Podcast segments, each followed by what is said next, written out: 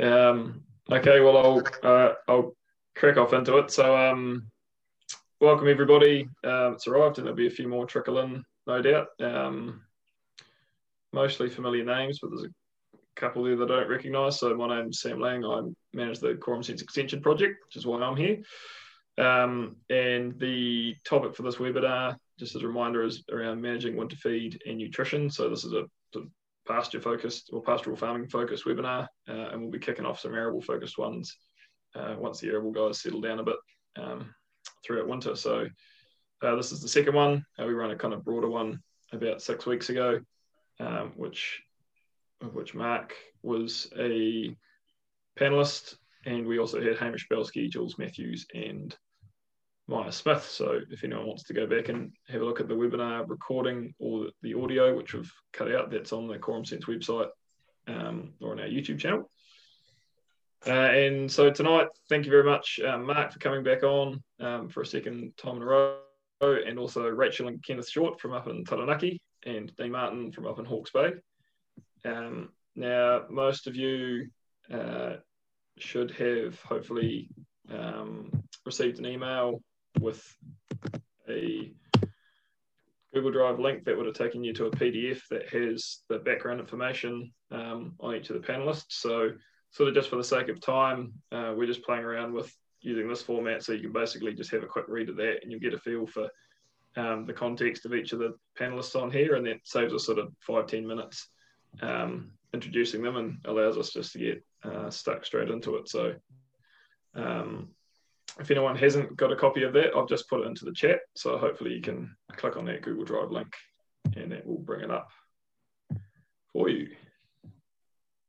Um, so yeah, format for today, um, for those of you that were here last time, fairly similar. We're just going to run through a bit of an overview. I've sent um, the panelists a few questions in advance, and this time I'm just going to um, sort of loosely interview them about 10 minutes each, and we'll have time for a couple of questions uh, of each one. And then, um, yeah, hopefully we'll move into a bit more of an open discussion like we did last time. And uh, yeah, if we get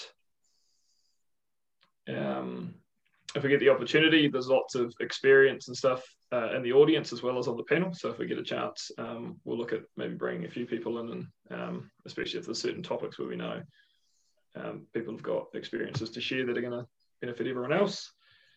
Um, the for anyone, I imagine most people are getting pretty familiar with this, but we'll use the Q and A uh, function down the bottom. So if you go down to the bottom of your screen, there's a Q and A um, box there, and if you click on that, you can type in your questions. Feel free to type them in um, as we go, and then I'll do my best to make my way through those. And if you really like a question, uh, and there's a lot of them, you can use. You can click the thumbs up, and that'll bring it to the top of the list and hopefully I won't miss it.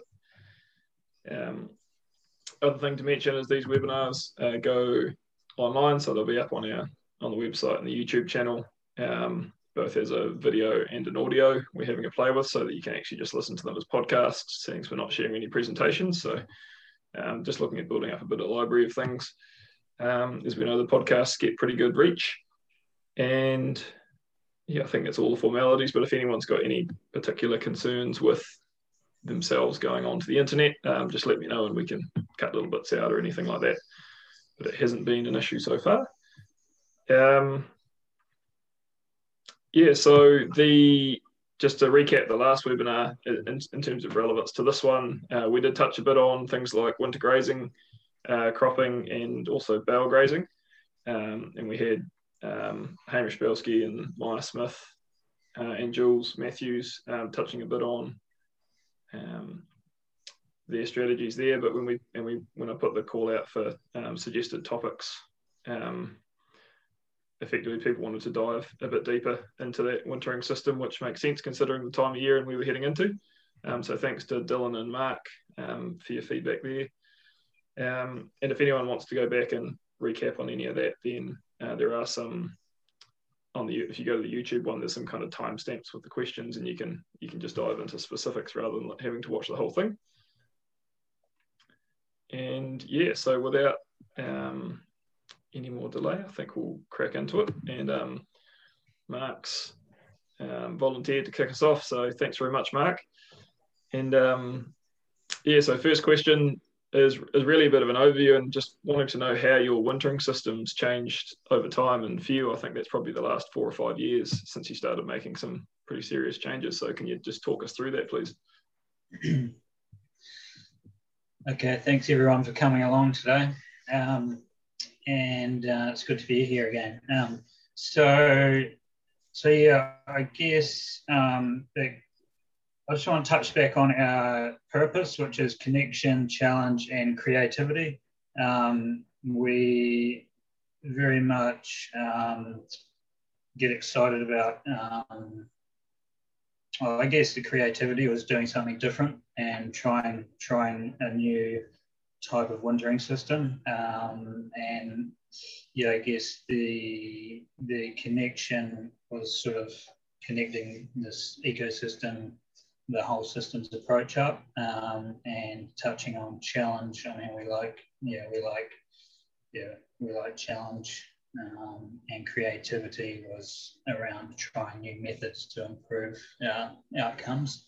Um, so anyway, yeah, I guess there was a few pressure points. Um, one was we were we saw that we were losing sediment um, in the current wintering system, and that was when we were based on monoculture, cropping, kale, or fodder beet. Um, so yeah, we were yeah we were causing damage there, and we knew that. And um, yeah, the Wairau stream that we boundary um, has had declining um, macroinvertebrates and yeah waterway general waterway health for the last sort of 17 years of ORC records um, and the sediment in there now is quite visual. Um, so really we started moving away from monoculture winter crops five years ago and we started initially by just planting another species like kale with our fodder beet. Um, and then I started to learn more about regenerative principles and um, really focused, start to focus in on the no bare soil policy or, or the, um, not policy, but principle. Um, and yeah, then we started planting more diverse crops. Um, so we started to put beans, um, oats, and some type of ground cover in there that was potentially going to stay there after winter. Um, and through that transition, um, we started direct drilling as well, and we we actually weren't getting the yields that we were. Um, and we had a very dry summer one year, and I just got poor yields with my multi-species crops, and that actually forced me into trying bale grazing. So that winter we we wintered um, yeah all the cows on bale grazing for one month. Um, and it worked so well we progressively just transitioned out of those multi-species winter crops and into towards bale grazing. Um, yeah and we're we're this will be our third year on bale grazing and yeah, we're under no illusion that we're still importing. Um, we're stealing from someone else's natural capital to build our own through bale grazing. Um, but that's our best option at the moment to keep the soil covered um, as we transition towards potentially stockpiled grass um, in the future. Yeah. So, what are the, um, if we can dive into that a little bit um, deeper for you around the pros and cons of winter cropping versus the, the bale grazing and maybe the specific challenges or benefits you experienced with those two different techniques? Yeah, okay. So, I guess it was just really about having a cleaner environment for our cows um, and the, the people that were working with the animals um, through that generally wet, um, muddy period of winter. Um, so as we started to learn more about whole systems, um, we we could see that we could eliminate dry cow therapy as well by moving towards this all pasture wintering. Um, so we're slowly eliminating that huge cost out of the system as well, um, with the cows now drying off to nice um, clean pasture. Um, and and also there was there was um, beforehand we were, we were we were still feeding plenty of supplement, but just on the crops. So it was yeah, it was nice just to to move away from that. But um, I guess the the transitioning of the the the gut, um, um, moving on to the bale grazing, we weren't then having to do that transition period. Um, so, so yeah, that was a bonus, but yeah, it was it was mainly just the environmental cost, the the hidden environmental cost, really, that that drove us down down this path. Yeah. Awesome, cheers. Then what about, um, I suppose, going to dive into specifics a bit further, can you talk us through um, effectively when you start planning for setting up for bale grazing and what you're trying to achieve in terms of, um, you know, like when you're starting to take paddocks out of your autumn rotation to to leave, you know, to set them up for for winter, etc., and how much of your platform and how you kind of calculate feed and then Mm-hmm. I'll, I'll, stop there so, and I'll ask one yeah. more.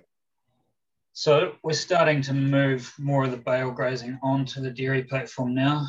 Initially, it was on the adjacent support, block.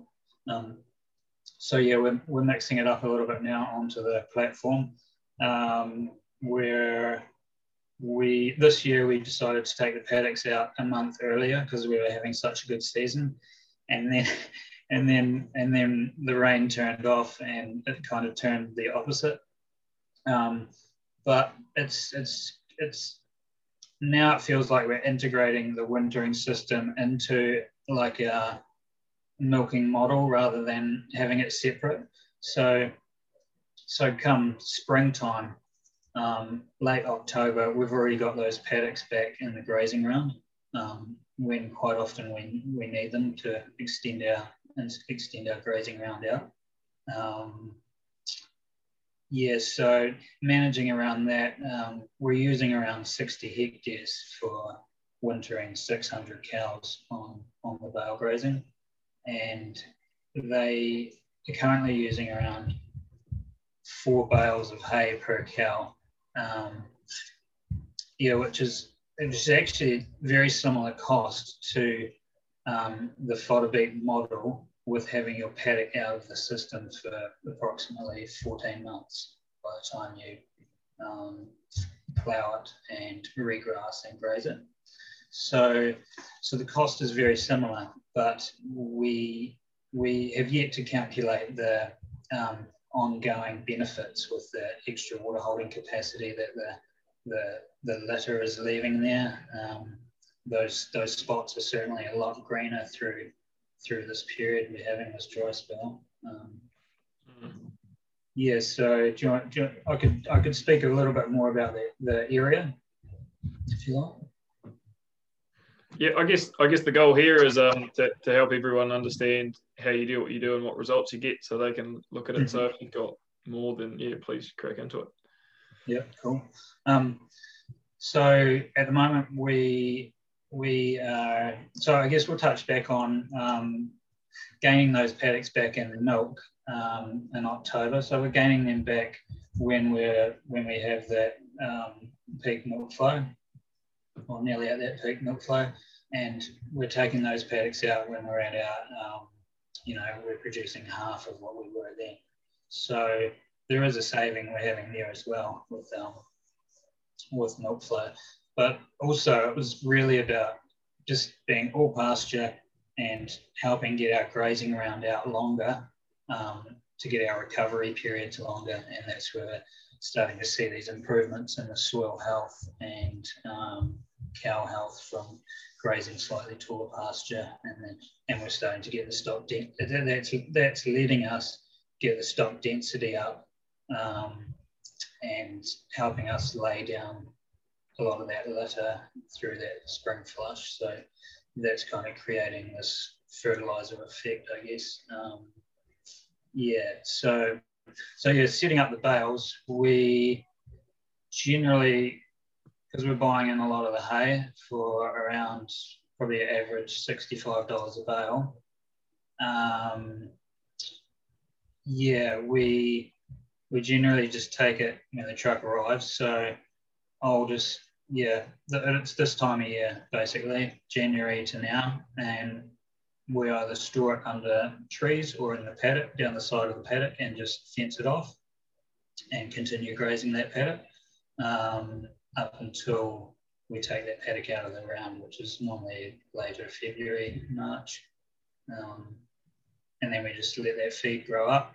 And when the truck arrives, we start placing those bales out. I mean, there's, it's a huge labour sort of saving if we can get those bales delivered right on the spot and just unload them. And it's it's really simple. Like I'll I'll target one paddock, which will be sort of like a, a month, at least a month's worth of um, grazing for a, a mob of 100 cows.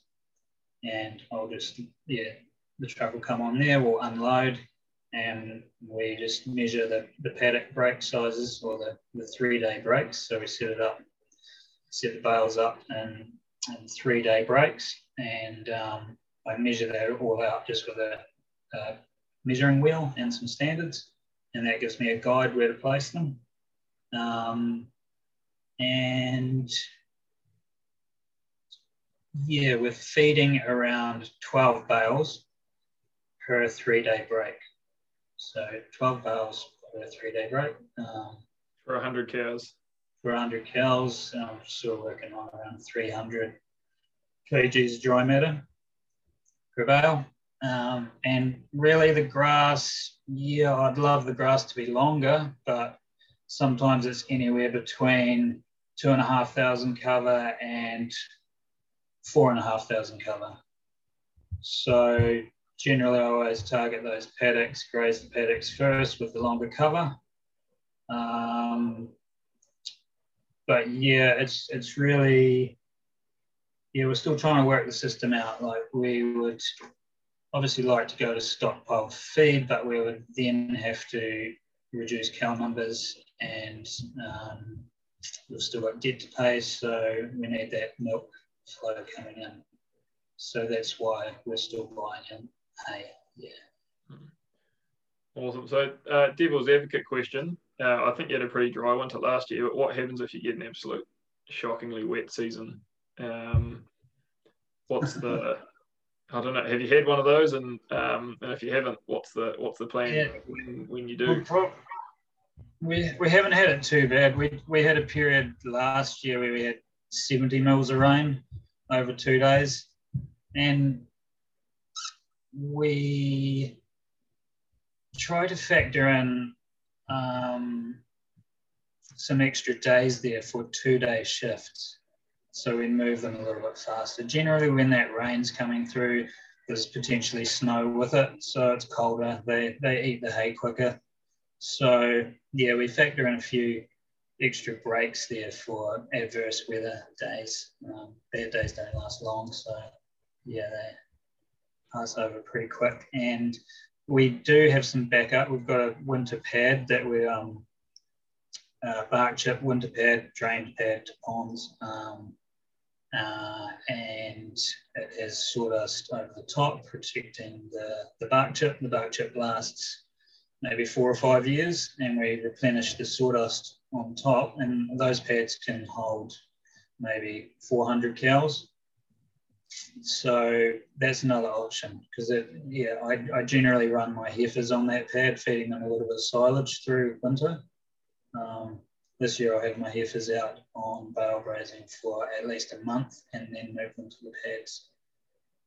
Um, and all that pad waste where, uh, or material we, um, we compost now. Um, so yeah, it's the pads are quite expensive. I mean, they're probably more like $25, a little bit more maybe, $27 a week by the time you per head by the time you factor in like the um, sawdust, the spreading of effluent and the scraping and stuff. So yeah, that I mean the sawdust used to be free, but yeah, it's it's not anymore.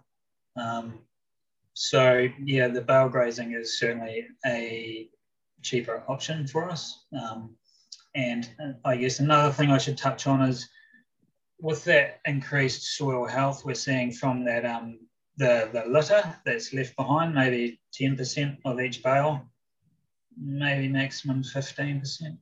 Um, the, the leftover litter that's creating this extra soil health effect we're seeing within, say, 12 to 24 months. Um, we're seeing the infiltration rates in those areas um, just blitz the um, the, the non-bale areas. Um, so we did some some some infiltration tests in the bale spots, and the water was just um, two inches of water was disappearing in two minutes, whereas on the non-bale spots the water was still there 25 minutes later. So it's created this like soil health effect. Um, so as we do more of this, increase soil health, when we do get those large rainfall events, we kind of don't notice it um, like we used to. The ground absorbs it rather than um, pugs up. And then it's having that opposite effect in summer as well. Um, those areas are infiltrating and holding more water and they're growing more grass. So, so yeah, this, this the area that we're really targeting for bale grazing was ex um, cereal cropping, and it was yeah, it's been hammered. um, and yeah, most of the residue was always burnt off that um, heavy tillage. So the soil um, um, just needs long recoveries with um, pasture, high stock density grazing, and we're also doing the bale grazing on it to try and um, accelerate the repair on that ground. Yeah. Sweet. Hey, thanks, Mark. I'm gonna we'll, we'll stop there because I've got another ten questions I could follow up with, but we'll um, hopefully um, just to the audience, just remember to use that Q and A. Um, seeing as none of you have got into that yet, we'll just crack on to Rachel and Kenneth, and um, but no doubt there'll be um, a bunch that will come in uh, towards the end, and we'll keep diving into that. Um, now, uh, hopefully everyone's got that um, that little overview open, but just in case you don't, um, Rachel and Kenneth Short, uh, dairy farming in coastal Taranaki in a self-contained system up there. Uh, and if you want any more information on them, just open up um, that PDF there and you can read while um, they're speaking. But um, thanks, Rachel and Kenneth, for joining us this evening. Thank you. Yeah. Awesome. Exciting if you feel like total newbies, but um, hopefully we can add a little bit of value or something. Yeah, well, I think, it, well, yeah, I know the feeling the first time I hosted one of these, that was even worse. um, but we're all pretty casual here, I think. Um, yeah, so um, taking, uh, assuming that everyone's um, having a flick through your little background there, do you mind sort of talking us through sort of similar to Mark, where your where your wintering st- system started off um, a few years ago, and, and kind of where it's come from and where it's moving to.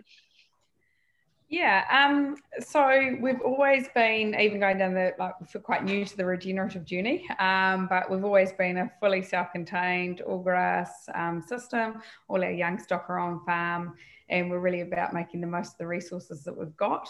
Um, we started, we've actually got um, two farms. They're in equity partnership with my parents. So uh, one's 10 minutes down the road, and we started an organic conversion on that farm in 2015. Um, and then, sort of 10 months into that, we were quite enjoying what we were doing. So we started at our place. Um, so, and it's a, a three year conversion. And then rolling off the end of that, all of a sudden we were certified and, and we're looking for the next steps. And um, looking at putting more diversity and stuff into our pastures, and that's where we sort of ended up um, going along to a few regen workshops and um, met Jules Matthews along the way. I see she's watching us tonight. Um, Jules was due to come on our farm on the first day of lockdown last year, um, but obviously that didn't happen due to the lockdown. That sort of got put off for a few weeks. Um, so we finally got her on farm in, in May um, and have made quite a few changes sort of over the last 12 months. But I think we're already starting to make some changes um, prior to that as well. Uh, so we milk um, peak milk 400 cows, um, but up to three years ago, we were peak milking sort of that 440, 450. Um, so we dropped 40 cows out of our our system um, to sort of stop trying to put so much pressure on. Um, and we also came from a system, you know, typical dairy NZ, uh, ryegrass and clovers and eat your paddocks out like you mowed them. Um, what I leave in paddocks these days, um, back when we were twice a day milking, the cows would have got sent back in in the afternoon to clean it up, so to speak. Um, so coming into to winter grazing, like I guess a big thing for us, like we're already thinking about winter uh, by January. Uh, winter's not our hardest months. Um, coastal Taranaki, it's it's the dry summers and the autumns were a, a relative relatively mild winter. Um, our farm is just about 100% flat, um, free draining uh, volcanic soils. Um, but I guess some of the bigger changes came. Uh, we sort of used to follow a system that would, you know, 2200 cover on the 1st of June and and following a feed wedge um, set by Dairy NZ. Um, now, probably the last three years, we've gone for more 2,800, 3,000 covers um, 1st of June. And, um, and then more so last year, like the last couple of years, we've been putting in a bit more diversity. Um, but last year we sort of put in multi-species with about 20 different species to a third of the farm. Um, and all of a sudden, you know, feeling like you're, you're babying those paddocks, I suppose, a little bit more while you're grazing them um, coming into the winter where we're leaving higher residuals and stuff in, in those paddocks. Um, we did have quite a mild winter, but just seeing the response from those paddocks and um, that regrowth um, from leaving those higher residuals. Um, and it's it's been a um, I don't say hard year to trial things. It's been an easy year to trial things um, because it's it's been a hard year to trial things because things have been so easy. We haven't been put under any pressure in the last 12 months. Um, we had a very wet November, but apart from that, we had a very mild winter, a very mild spring, um, and and a really good summer, autumn. Um, we've had good rainfall right through the summer and autumn. Uh, we've gone through March looking like the desert, um, and now at the end of March, we're sort of sitting on a 2700 cover, and, and we haven't fed anything out yet. Um, so, so as far as trying to trial things, um, it's probably um, not been the best. we haven't been put under pressure to trial things this year. Um, but also um, some big changes um, just to our fertilizer management and stuff as well. obviously, we went from from conventional fertilizers in 2015 16 with that change to to the organics, but we're sort of into the chicken manures and, and not really knowing a lot about what we were using. Um, whereas now we've moved more into the, the fish and seaweeds and humates and and looking at the response to that alongside um, the pasture diversity and heading into the winter um, with higher covers. Uh, and the other thing is probably quite unique to us, even when we were conventional, um, we only do hay. Um, so we make um, 100, 110 tonne of hay each year um, on farm. We don't do any silage. Um, so although in saying that, um, we didn't come from a, we didn't use urea or anything before we were um, organic either. so, so we sort of took pasture quality and stuff and I Dairy NZ used to tell us that, you know, hay was crap and you've got seven or eight um, megajoules of ME in hay versus the 11 and, and silage. Um, but our hay was sort of coming out the same quality as, as the average silage. And um, we went under that pressure when it's a bit wetter in October, November, trying to bale slush. Um, so we, yeah, we only do hay. Um, and in the past, we've also done turnips uh, through the autumn, um, but we haven't done that for about three years now. So we're actually, that was more for, for contouring. Um, but we've tried to now just, um, I've done a bit of deferred, deferred grazing um, this autumn as well, but just trying to um, put that multi-species in that's going to help us through the different months of the year and um, push higher covers into the winter. We're not scared to dry our cows off um, to um, get them through the winter and and our young stock like I mean they're our future. Um, they eat as much as they like. They go to scales every month. They're, they're growing well. Um, so can I can I can I jump in there? Because it was actually a question I had for Mark and and um, I don't pretend to have the experience to know this but you do hear uh, I guess I hear anecdotes about you know uh, things like you know not all hay is equal. And you mentioned there basically your hay being the same ME as um, as your standard silage. So i guess uh, and i'm quite personally intrigued in that. So what's the secret to growing high ME hay? Um i guess we we cut our hay at the length that most people are cutting their silage. So we don't let it go to seed. So you're cutting the quality grass the only difference is we're drying it out and when you do a herbage test on it, it comes back an average around 10.1, 10.2. Mm. And you don't have to worry about one wraps or pit silage or but the costs are far outright. Yeah, it does somewhat go to seed, but just not to that fully rank overgrown. But it's not full. Of, it was never full of urea either. Um, it was always um,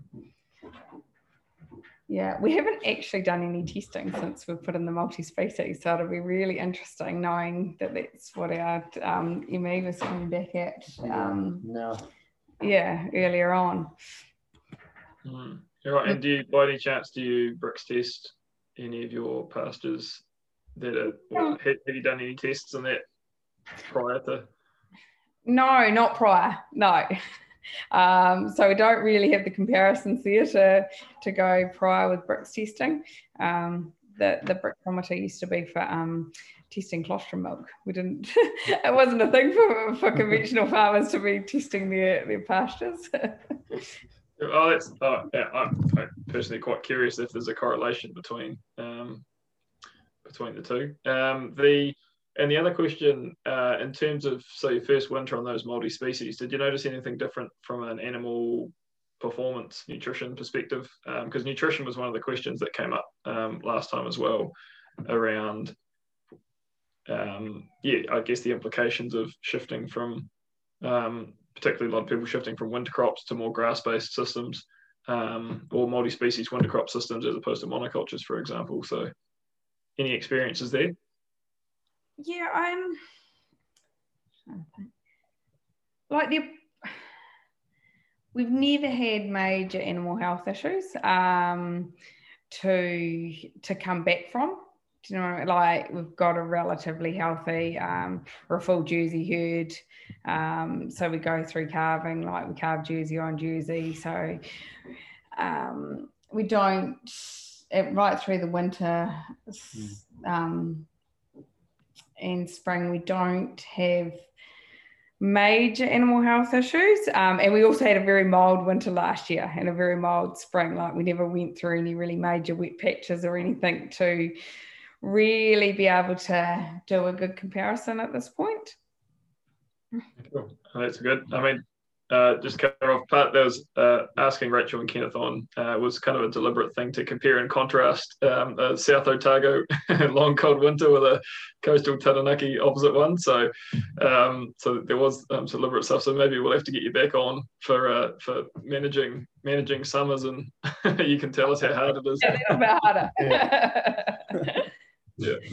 yeah. Um, yeah, I suppose so. Uh, just with the last couple of minutes, where would you like to be in a few years' time? Where are you heading? What do you think's the kind of uh, what's the potential for your for your system with a particular focus on getting through winters and um, yeah. Um, probably the biggest, uh, you talked about ongoing challenges and stuff. So we have um, two farms, as I mentioned before. Um, one of the farms has got um, plenty of old boxthorn hedges from my grandfather's day. That's where I grew up. Um, plenty of like my parents did all the riparian planting back in the 90s. They also put in riparian shelter belts between um, a lot of the paddocks. So there's a lot of um, shelter. Uh, whereas our place, uh, we have those westerlies, those southwesterlies, uh, the dry westerlies um, in the summer and those colder southwesterlies um, in the winter, um, coming straight off the Tasman Sea. And it's trying to grow trees, um, both um, as fodder and as shelter. Um, and that's probably our other farmers full season once a day, whereas we go once a day at Christmas at our place. Um, but we do notice our cows on our on our other farm lose those winter coats probably three to four weeks earlier than ours. Um, and a lot of that it's just the shelter um, but you can't grow a tree overnight um, so that's probably one of our biggest things is wanting to to see that that winter shelter um, coming up and that, that real diversity in the pastures. And yeah, that diverse pastures will help us out in the summer. So trying to grow that mixed mm. species, they'll give you that crop all year round. Mm. So yeah. And I mean, summer is probably, um, it's harder to grow grass in summer, but we don't really get above 25 degrees here and, and we've got Jersey cows. So, so the heat stress in the summer is not the issue. It's that southwest um, those winds, those winter winds, um, as far as the animals go, um, although the westerly winds in the summer as well, as far as drying the, the pastures out. Mm. Um, no doubt the, the hay policy in winter helps um, keep them warm as well. We just had one uh, quick question uh, before we move on to Dean um, from Julie, which is, uh, well, I suppose the question, do you have any chicory in your hay? And if so, any issues with drying it before baling? Um, no, we actually don't because we did like a third of the farm last year um, that did have there was chicory and the multi-species there. Um, and we did put more plantain and clovers and stuff. The way that our farm is um, set up we live on a little road with two houses and there's about 50 hectares of our farm across the other side of our little road. Um, so we try to do a lot of our hay and, and keep our young stock sort of over there. And there hasn't actually been any chicory put into that side yet but there is a plan. So um, maybe we need to look into that, that drying aspect before we jump you, in and put it in. You do see it with the plantain and that though with the bigger leaf that it, it does take probably that extra day to dry. Mm. So it's just being real that, that you do need that extra day. Mm. Yeah, yeah, I know. Oh, we held off putting some chicory in um, some one year pasture just for that reason because I wasn't sure. Mark, have you got any experience with that? Just while we're on that topic.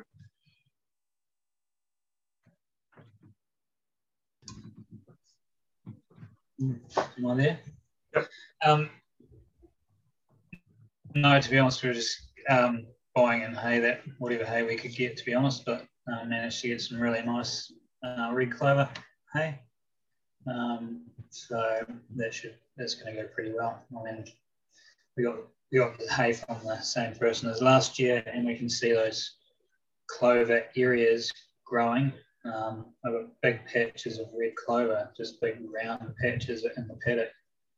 It's pretty cool to see. Um, up to a third of a bale in weight can be seed. So that's quite an important thing for me to bring that diversity into my pastures, um, like the timothy and um, other, other grasses. Yeah, so yeah, I like to go and look at it, look at the hay for its um, cut down. Yeah, for sure. But yeah, if you've got broadleafs in there, that nutrient value and that value of um, NPK and other minerals is going to be a lot higher. So yeah, that your, your hay with the plantain will be fantastic. Yeah. So, so on the flip side, maybe don't plant herbs if you're planning on cutting and selling hay because you'll be selling yeah. a bit more. For sure. Yeah, exactly. No, sorry, I mean chicory. Yeah, but yeah, anything with those those um, high nutrition plants, they'll have plenty of minerals. Yeah. I think that fertilizer, that fertility gets used up. Um, that fertility gets used up, but it's that extra water holding capacity that that um, bale litter or mulching layer creates. Um, where soil health turns up, the worms turn up, and things just improve greatly. Yeah, that's the, that's the main one. Sweet. Thanks, Mark. Um, just got one more question for Rachel and Kenneth before we move on to Dean. Um, and that's just, uh, can you just explain your basic wintering system? So I suppose that's, um, yeah, in as few words as possible. Um, what does winter on your farm look like in terms of feed and rotation and etc.? Yeah, um, I suppose it's not um, too far. No, it's not too far different to the conventional. Um, it's probably slightly. It's like so we're a grass based, um, and we start um, like as we sort of head towards dry off. We're through the winter. We can be on a 100, 120 day round um, with hay. Um, but I guess yeah, the biggest change over those last couple of years is that they're going into a lot higher covers and stuff during the winter um, and leaving more behind, um, leaving a bit more residual and stuff, especially last year. Um, but yeah, we start organising planning for winter um, in January. So working out um, like we'll be the first people in the district to put our cows in the truck if we have to, um, if it's going really dry. And and same with drying off, we'll we'll dry off to look after animals through the winter because we don't buy and feed. Mm, so that's probably sounds like a key part of your, your your whole strategy there is just really early decision making to make sure you can get through that winter without well because you haven't got the options to import you know what you've got to work with so you got to yeah.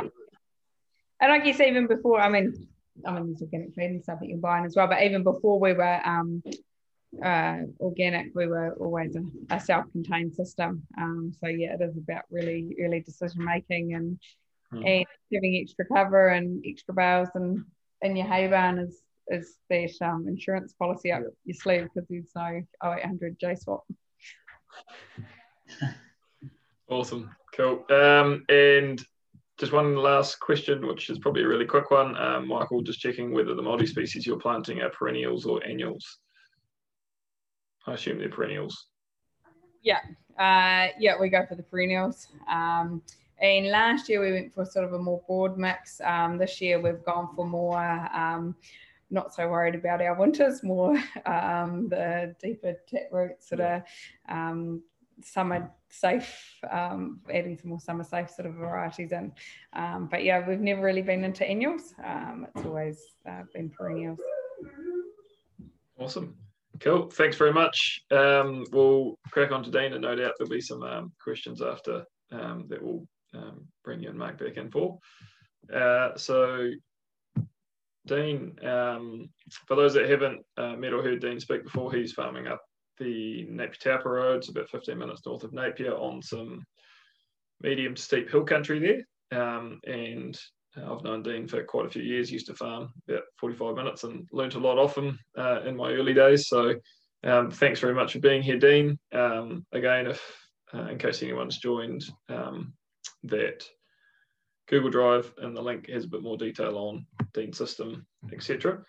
Um, and yeah, again, just asked Dean to be on here just so we could um, have a bit more, um, I guess, diversity and a different perspective on a, on a wintering system. So uh, I'll let Dean uh, talk to that. So Dean, if you want to, I'll, I'll, unmute you um, or ask you to unmute if you can do that. Um, that's it. It's looking good. Um, yeah, so if you wouldn't mind, um, just similar kind of talking us through what your winters used to look like um, and how that's changed over time and, um, and, and where you are now as a place to start. Um, yeah, probably the biggest changes we've had a few stocking policy changes over the last sort of 10 years. We've gone from dairy grazers or well, we started off having winter winter cows on, and then we've gone uh, dairy grazers. We had them for ten years. Then we've gone into rearing our own calves and trying to sell them as um, younger cattle. So then we were just taking yearling cattle through the winter. Um, and now with um, TB in the area, I'm going a bit more sheep heavy um, this season again. So I'm down to 50 cows and calf cows um, I got? 40 odd yearlings and 77 um, two year old steers. So, um, yeah, the reduction in cattle in the last few years is going to change my, my wintering pressure, especially if it gets really wet. It's a bit easier with the sheep. So, um, with when I was doing the dairy grazings, I was basically on a sort of a 50 to 60 day round and I'd try and save, be saving up feed in that late autumn period, sort of from mid March to April in a lot of my winter area. And then I basically mined it over sort of three or four rotations going through the winter. And by mid August, I'd be speeding things up. So that, and it was always, um, I'd start off on two shifts a day and then I'd end up on three or four shifts a day, um, getting into the early spring. Um, so I had a did it with those. This year, with the um, increasing the sheep, I will I'll have um, I've already got eight hectares set aside for about three or four weeks already, um, where I'll put 42 year old steers on. That'll be a basically a relief valve gets wet, cold, or whatever they, they can sort of go. Um, I definitely want to get rid of them before midway through lambing to, to free up room for the sheep. Um, so that'll basically be, you know, five of them on a hectare going around, probably doing similar sort of rounds, probably a, a 40 odd, 45 day round or something like that, two or three times, and hopefully they're gone.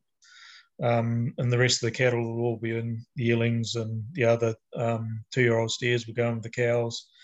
Um, I intend to start them with the ewes, so they'll be rotating around with the ewes for a start.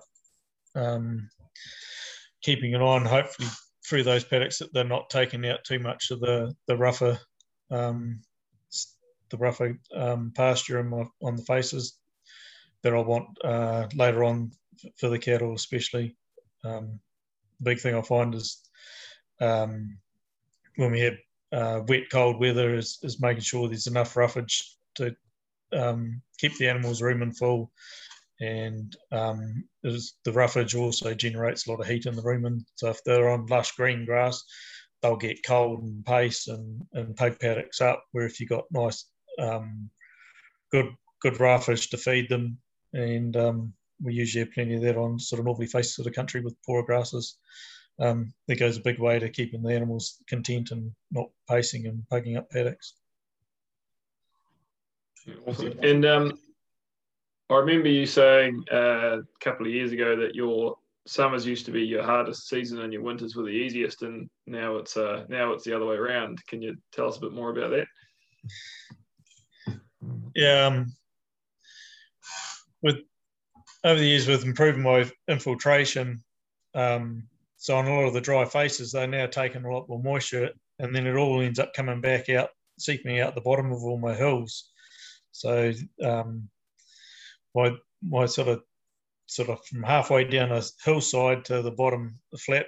If there's a flat at the bottom, I'll have water oozing out. So I've got all these areas that have actually got wetter as my um, infiltration's improved higher up on the ridges, and the ridges dry out nice and quick. But so I've sort of created problem, increased problem areas that I you know, that I've got to be careful with with pugging, and they'll stay wet for longer. Right. Yeah, for the um, yeah, uh, looking at a couple of photos of your place back in the day, with what it what you we used to winter down on those flats above the gullies versus uh, you basically don't touch them with cattle now. Yeah. Um, but, um, good testament to your infiltration rates that one. Um, and uh, a couple more questions. The what are your thoughts on? Um, I guess there's there's a few different grazing theories going around in terms of um, you know having one big long round and kind of taking you know having a pretty hard severe graze and, and a long recovery versus you're talking about sort of three to four rounds over that 120 day winter period. Um, so I guess why do you do that from a pasture, soil, animal performance perspective? Yeah, with us, the big thing I found it gives me options. I can move them fast if it does get really wet. Um, we don't know when we're going to get a big easterly here and get 250 mils in a couple of days, and that sort of you know you have to be able to be flexible to change your grazing with that. Um, and I find those longer rounds, they're sort of a bit inflexible. You have to have the animals at that high density for extended periods of time, where by moving them quicker and just sort of mining it over a few rounds, um, it gives me a bit more flexibility. I can just move on, leave a bit extra there, and then catch up on the next round in that area. And yeah, just push them on to somewhere where it's a bit drier and then come back to places as well. So I just found it had, had a bit more flexibility for me than just going around on a long round, taking it down. So that extra cover helps, you know, um, protect the soil a bit as well. And even when I was doing that, if you did get a big wet event, I'd have a lot of time the neighbours would go past and um, they'd, they'd think I'd um, had pugged the paddock a bit, it'd get a bit dirty and stuff, and then they'd all be annoyed that it had regrown within 30 days. It was, you know, it looked a lush green grass again, but that's because it just had that bit extra cover. And it, it was superficial damage, it was just pushing it into the, the thing, uh, into the ground, rather than, you know, a, a, a, severe pugging event, and it'd just stand up and regrow again, sort of thing. Mm. Yeah, awesome. Thanks for that. And um, the other strategy that I know that you used to employ, I don't know if you've done it recently, is um, some effectively some autumn pasture cropping. You should drill a you know an oats and a few other perennials species and stuff in in autumn um, as a and obviously graze it off through winter. Now was that was that ever a um, a strategy mostly about um, increasing your amount of winter feed, or was that just an opportunity to get a bit more diversity into your pastures? Um, it's a bit of both. Um, it's good for getting winter feed in coming out of a dry season. So I haven't done any of that this year. Um, we've we've had some rain over the summer, but we've just had big gaps um, between their rainfalls. Was basically going. Um, we had some rain early January, then nothing for a month, then some rain February, and then another bit um, in March, 20 mils in March. So um, I, it hasn't really got dry enough that I've um, thought to do it this year, but last year I certainly did quite a bit. I did 10 hectares or something, maybe a little bit more. Um, and that's a good way, just putting the barley in and the oats and some Italian ryegrasses is just gives you something that's a bit more winter active when it is cooler um, coming out of a, a, dry spell. But I find I've got to have those um, perennial grasses set back enough so it actually needs to turn properly dry and brown to, to give them a good chance to draw them in and, and be competitive. Where this year with the grasses stayed kind of greenish through. So if I drilled it and we did get a bit of rain, my, well, my other grasses would out compete. So it's a good strategy on those um, for us coming out of a dry season, a drought sort of type scenario. Get it in while it's still dry when there's rain forecast, and then it competes well with the pasture species that have been set back in a dry spell, and then gives you a good good amount of feed over the winter. Awesome. Yeah, we did have a bit of a discussion about that uh, last on the last webinar, and because there's a few, you obviously have to get your timing and your grazing pretty right um, to get uh, to have success with that. And I remember, I think it was Maya um, on that pumice country up near Rotorua. He, I think he said he almost basically drills half the farm every autumn um, on those light pumicey soils and gets um, just drills straight in and gets a really good strike there. Whereas um, perhaps people on heavier country have to be a bit more um, particular about their timing. Um, but no, awesome, thanks for that, Dean. Um, yeah, I think maybe we'll um, open it up for a for a broader Q and A. We've got um, a couple more questions coming in, uh, and we'll stick with one that's coming from Michael Riley from Dean. And please, if you're if you got more questions, keep typing them in. Um, do you have, Dean? Do you have a long term plan to help deal with the with the wet flats, or is that just a good thing going into summer? Yeah, well, yeah, I don't think I can really do anything about it because I'd rather have the infiltration up on the ridges. Um, it's just on that on this Papa country, like a lot of the east coast. Um, you got that impermeable layer down deeper, so you only get you're soaking so much water, then it's got nowhere to go down through the soil profile, can only go so far and then it comes out. So all along the sides of our gorges, there's just the seep at, at that layer of the papa level where it, it comes out. Any extra moisture in the soil profile always comes out there over long periods of time. Um, yeah, so it's just a matter of managing them a bit different. Um, you know, keeping the being careful with the cattle um, you don't take them too low over the winter. Um, the sheep are mostly fine, but when it gets wet, when you have you know the big easterly events, you can make quite a mess with sheep too if you got them, you know, um, at too high densities and in the wrong place. Mm.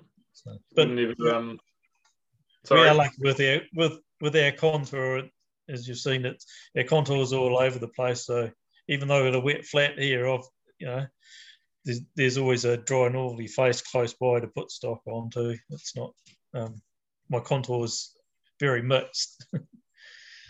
yeah, and actually, so on that note, are you um, selectively deferring or increasing covers on your northerly faces to get you through winters with that with that roughage, or uh, does that kind of just come as a result of the poorer, you know, poorer quality species and your stock not wanting to graze them anyway, so you just end up with a bit more?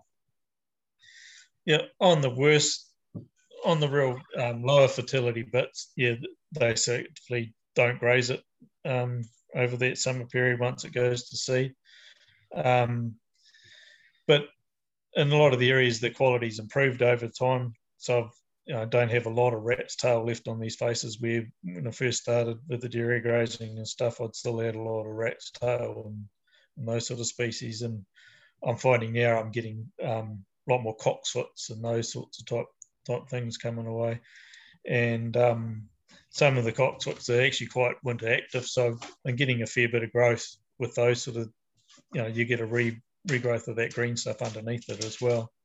So yeah, it's just a mix of the two. And the, the northerly faces grow better than the rest of the farm over that winter period because they, they're exposed to the sun and they're sheltered from the, the cooler southerly winds and everything. So um, yeah, by go I find by going around um, you know, is uh, two or three times, you're getting that good fresh pick coming back again and just slowly mining into that the rougher places as well, the roughage. Brilliant, thanks for that. Uh, we've got a couple more questions that have just popped through for you, so maybe we'll keep going. Um, one from Dylan on asking what's your altitude and your typical soil and air temperatures during winter, um, and how do your infiltrated slopes, I guess that's well infiltrated slopes, perform over dry summers? Okay, so the altitude, we uh, uh, basically 40 meters to 280 meters. Um, but there's not much at 40 meters, it's just down the bottoms of the gorge running up through the middle of the property. Um, what was the other one? The uh, soil temperature. Oh, yeah, the soil temperature varies. I, a few years ago, I did a talk down Southland, so I I stuck my soil thermometer down in the bottom of the gorges and it was reading minus two. So I could go down to Southland and say, so that's what my soil temperature is. but um, for most of the farm, it's a lot better than that. We'd sort of be in that eight to 10 sort of type thing, on certainly on the northerly faces. Um, the, the worst thing we have is is those wet areas when they get really wet, it really holds the growth back. Um, and find um, um, properties up the road on the on dry pumice country will actually start growing in the spring, sometimes earlier than I will, just because they've got good free drainage and, and the heavier soils just take that much longer to actually warm up a bit and get the get the biology going again from from the excess moisture in the winter. Mm. So that actually leads on to the second part of that question, which is how do your I guess it's your you know you've got much better infiltration um, now. So how does that affect your performance over dry summers? Um, it's improving it. I hope. Yeah. Um, yeah. I mean this the summers um, generally have been easier. You know that was always the, uh, the hardest part. With just changing management in the summer like I do over the summer, I'm doing a lot longer rounds, and in the winter, the summer times when I'm doing my 80 to 100 day round sort of thing to get through when it is really dry to get through that summer period. So um, that's sort of the way we, you know, instead of the winter, people doing those sort of long rounds, we're doing that in their summer. So that makes a big difference getting through the summer, just giving everything that extra time. And um, on those normally faces that with a better infiltration, we carry on growing a bit more feed into summer, helps um, get more covers in there. So I'm actually finding that um, from when I started the dairy grazing, I can probably graze these these paddocks for another three or four weeks going into the summer um, before I need to get off them to be able to stockpile up enough feed to, to get through um, to keep covers on there over that summer period. Right, and yeah, that, that, three or four week can can um be the be the be the difference between having enough and not. Um, okay, the uh, last question there, um, Dean from Ross for now at least. Um, do you run your cattle and sheep in the same mob over winter? Um, yep. When I was doing the dairy grazing, I never did. Just, uh, yeah, never figured it was a good look for the dairy grazers come down and see their cattle in with your sheep. Um, but now it's my own cattle. Yeah, well, I, so I'll, start probably start my cattle in with the ewes for a start, and then as ewes get closer to lambing and they they got high nutritional requirements, they'll be, be going out on some better paddocks, and the cows and the other cattle will be onto some rough areas, cleaning up the last of the roughage there. Um, and then the ewes will go back to those paddocks once they've lambed and, and form part of the spring rotation on there. Um, my cows aren't calving till October, so their nutritional demand's not till well into the spring. So they can, you know, do a bit of work in that sort of August period when I'm, my ewes are lambing, and they can be on some rough paddocks that I don't want to lamb ewes on. Know, I can lamb my ewes on the better country and then do a bit of a swap. Um, once the ewes are lambed, they can go onto that that country where the cows have been in that late part of the winter, and the, the cows can come onto some of the better country as they're about to calve.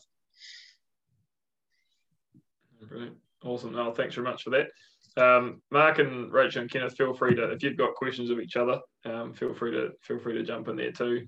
Um, otherwise, I'll just I'll keep chipping away.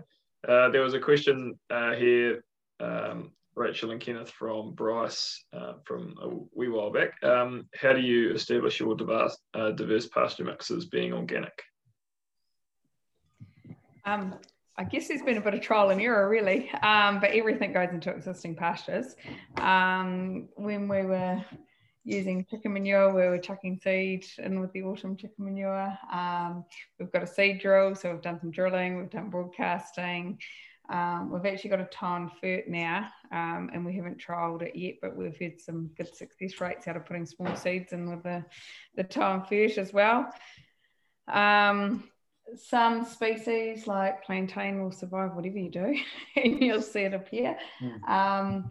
Others, I think it's a matter of don't stress. Um, there's stuff that's gone through the seed drill and we've gone, oh crap, we wasted some money on that. And then it sort of appears when the time's right. Um, yes, it can come up sort of six months later. Plus, I think it, and it's probably through changing, like the just the natural changes in soil and stuff. We've seen other stuff um, reappear that we didn't plant, like the yarrow and stuff mm. that's coming back through. Um, yeah, does that answer your question, or is that? Um, yeah, no, I yeah. think so. So no, no cultivation. Um, no. It's all just direct, um, sort of oversowing or undersowing or whichever. Um, yeah. Um, probably the biggest mistake that we made was when I ordered a seed mix and just went, no, keep it simple and chucked it all into one mix instead of separating the, the large seed from the small seed, which um, we've got the, the boxes on the drill that um, yeah, we could have put them in separate. Um, I got two boxes, so I could have put the big seed in one box and the smaller seed in the other and changed the two depths, but mm, that's probably, yeah. You live and learn. Been a learning, and yeah, don't go too hard on the plantain. um, don't need to add any more of that in. Um, but yeah, there's been a yeah bit of a range of different ways. Cool. Oh no, thank, thanks for that. So uh, one of the key takeaways there is uh, be patient with with what comes through. Um, Mark, you were nodding there. Is it something you've experienced as well um, with the things you've been trialing? Uh, yeah, a farm I visited in the North Island a couple of weeks ago, they were aerating their paddock with a little bit of cut um, after reasonably hard grazing, and they were they had harrows behind the aerator, and they must have had a wee spinner on the aerator to scatter seed, and that was how they were sowing in an organic model. Um, but not just with the change of our grazing, really, we've like a pasture paddock that we planted in 2017 with maybe eight species. Um, the botanists were there last year and they counted 30 species in there now. So there is species diversity um, volunteering back with just longer recoveries, I think. So that's pretty cool. Yeah. So we might even park the drill up next year and just not do anything. You're right. Actually, um, sorry, just add in one other thing that we've done um, this year was that we did like it was one of the paddocks that we put multi-species in last year and then um, deferred grazed it over the summer and it was only four and a half hectares but we're looking at potentially maybe um, doing a couple less paddocks for hay next year and a couple more um, deferred grazing paddocks, um, but it's more autumn. That's more autumn than than winter. Um, but we've just um, found those multi species to really well establish in those paddocks. Thank you, um, Mark. Just going back to a couple of the questions that you answered just in the Q and A there, but thought we might just share those with with everyone in case they haven't seen them. Uh, there was one around uh, from Will around getting rid of thistles with bale grazing. Would you like to speak to that, uh, if you wouldn't mind? Um, you, want me to repeat yeah. the question? yeah, yeah, repeat it if you like. Uh, it was from Will um, have you tried getting rid of thistles with bale grazing? Uh, and if so, what have been the results?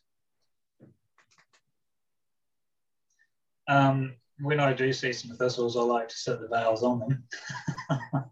but uh, but I think um, there's probably thistles coming in with the bales too. But I think there's more of a summertime grazing issue, like if the thistles are coming up. So um, if the thistles are volunteering back, maybe recovery periods um, um, long enough. There's not enough ground cover there. Um, and then if you get that stock density up, I've heard of other farmers, another farmer in Kuria that whose farm was just covered in thistles and he moved to more of a more density and those thistles disappeared after say two years, two or three years. So it sounded quite bad how, how, how many thistles they did have and they just disappeared over time with the the grazing management. So, so yeah, we, we don't really have many weeds now, or you know, thistles. Yeah. Okay. And I suppose on that uh, on that note, are you concerned about weeds coming in in your hay, or if someone, um, let's say, if I'm going to go and have a look at buying a couple hundred bales for for this winter, should I be concerned about um, weeds in my, in my hay bales, or would you say if you if you get getting your grazing right, don't worry about it? Probably only two weeds I'd be worried about here would be barley grass and maybe ragwort. But no, I most of those weeds have a higher um, uh, mineral value. So if they're, I mean, if there's feed value in them, then um, yeah, I think that's great. If they're docks and whatever, um, then that shouldn't really be an issue. Um, yeah, we just don't see those weeds as an as a as an issue um, volunteering back with the way we're changing our grazing. I think, yeah, that's what I put it down to anyway. Yeah. Okay, so so on that note, we had a um, one of the topics we were thinking we might cover a bit is around managing nutrition. Um, and I think it was more around mineral nutrition through winter. Um, so, from a um, I guess a an all grass system, um, you you tend to keep keep that balance up. But Mark, have you got any um, thing you're supplementing specifically through that winter period when you're bale grazing, um, or do you find it that the hay and the grass, the hay and the pasture's got what your cows are needing? Yeah, no, everything seems to be staying really well. I mean, we we're still adding a few minerals through our water system um, and a little bit of mag, but um, come springtime calving, we're just seeing oh, a lot less metabolics. Um, I think we had three or four downer cows out of 750 um, this year, like true downer cows when they come to pasture and in the colostrum mob. Um, so those numbers are reducing greatly. Um, yeah, there's there's a few other things. We're not using bloat oil anymore. Um, I think, and we're seeing the best clover we've ever seen.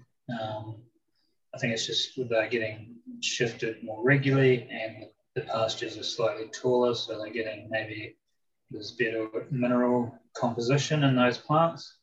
Um, so no, we'll keep monitoring that and adjusting those minerals that we are administering through the dosatron, through the water. But um, other than that, we're not doing like salt licks or anything like anything like that. Yeah, just the hay and grass.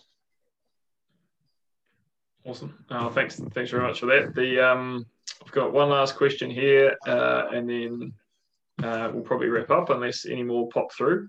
Uh, and it's a bit of a it's a bit of an overarching one to Rachel and Kenneth, um, which is around what's happened to with your production since you've started your regen journey. Um, it's probably not a very good season to gauge it on because we've had such an exceptional mild um, winter um, and spring this season, um, and then we've had good rainfall through January, February, March. So yeah, I I don't want to be too quick to say um, that things are great because we we haven't been put under the pressure of having um, what is a typical dry um, coastal Taranaki autumn, uh, late summer autumn this year. But hopefully, the, we've started putting in that diversity and um, getting out to longer round, round lengths um, in late summer. Um, that will see us um, into the future. Yeah, yeah. We, very, very hard year to actually. Um, um, it's pretty easy farming in coastal Taranaki this season, so it's quite a hard year to gauge it off. Yeah, yeah, and um, I think we were, we were talking about um, before we went live that you're a Dairy NZ case study farm, so that kind of data uh, over, over time does that kind of get updated every year um, on through the Dairy NZ stuff. So you, are tracking a few things in that regard. Yeah, yeah, yeah, and we've been a case study for about five years now. So yeah, cool. it gets updated every six months. Awesome. Yeah, I, I get quite jealous of dairy farmers who have all this, you know, this wealth of data that just gets automated and pumped out pretty much every year and milk ureas and, and all that kind of stuff compared to the um, us sheep and beef farmers who have to actually get our cattle in and weigh them to get anything quantified. But uh, um, but on the on the flip side, uh, yeah, I think we just learn we learn a heap from from the fact that you do that, get that kind of detailed data coming through, um, which is awesome. All right, well, uh, unless uh, anyone has any last questions or you've got questions of each other, uh, I think we'll be we'll be wrapping up there. Um, well, yeah. Um, sounds like the Taranaki is a pretty damn good place to farm. Um, oh, um, how do you manage your um, cell count and your um, mastitis and stuff in the organic system? The, you, you, you said your herd health's really good. Um, so has it been pretty easy or challenging? Um, I think you go into a lot more sort of preventative um, mode, and I mean, cell count's one thing that you mentioned. Uh, like you know, you go and have your cows sort of stray voltage tested and all that sort of. Um, uh, you sort of go reasonably heavy on um, culling, I think, probably in those first couple of years. Um, lucky to have sort of lower empty rates and stuff that we have that um, culling capacity. Um, and saying that, like some of the stuff, like we've actually just watched our animal health just get better and better over time, and and there's a lot of sort of stigma around uh, once a day farming and stuff. We've got our little farm, 190 cows. It's been once a day for five seasons now. Um, we're in the autumn. The cell count's sitting at 100. Um, like it's not, um, yeah, like there's no major cell count issues or anything. But yeah, I think you just go into that preventative sort of mode, yeah. and there's um, there's plenty of organic remedies and stuff on the market that there didn't used to be. There's quite a few organic farms in coastal Taranaki that converted about 20 years ago. Um, and there used to sort of be a saying every organic farm needed a, a conventional farm uh, down the road that they could send an animal to if it needed a good dose of antibiotics. Um, but that's not the case anymore. There's sort of enough organic remedies and stuff on the market. Um, if, if um, oh, yeah. yeah. Cool. I'll, I'll, um, I'll just wrap it up then and say uh, thanks very much, Mark, Dean, and Rachel and Kenneth for, um, for, for, being on here and sharing. Um, I think Rachel and Kenneth, this was the first webinar you've done, so um, much appreciated and far more awkward than being out in the paddock um, with a spade and gumboots. So um, perhaps, well, I'm hoping, I'm, I'm looking forward to some point being able to bring my gumboots and a spade up to your place and um, potentially look at um, leasing a farm up your way rather than down here because it sounds like I'm pretty sure that there might be a bit more demand in the market after this evening. Um, not, not every season's like this. And we pay we pay top dollar for our land too. So um, yeah, good point. That's well out of my price range. Um, cool. Uh, yeah. So just to wrap up, um, this uh, if anyone wants to listen back to, to any of this, we will have it up on the um, on the website and that um, in a few days' time. And as uh, as per last time, just really keen to um, try and improve these webinars and make them more valuable to people as we go. So if you've got any ideas for topics next time, ways we can change the formats, people that you want to hear from, etc., please uh, yeah, email me is probably the best. Or for those of you um, on the WhatsApp group, uh, just flick me a message. And yeah, really keen to sort of have everybody helping drive where these head and making sure they're valuable to everyone. So thanks, Dean, Rachel, Kenneth, and Mark.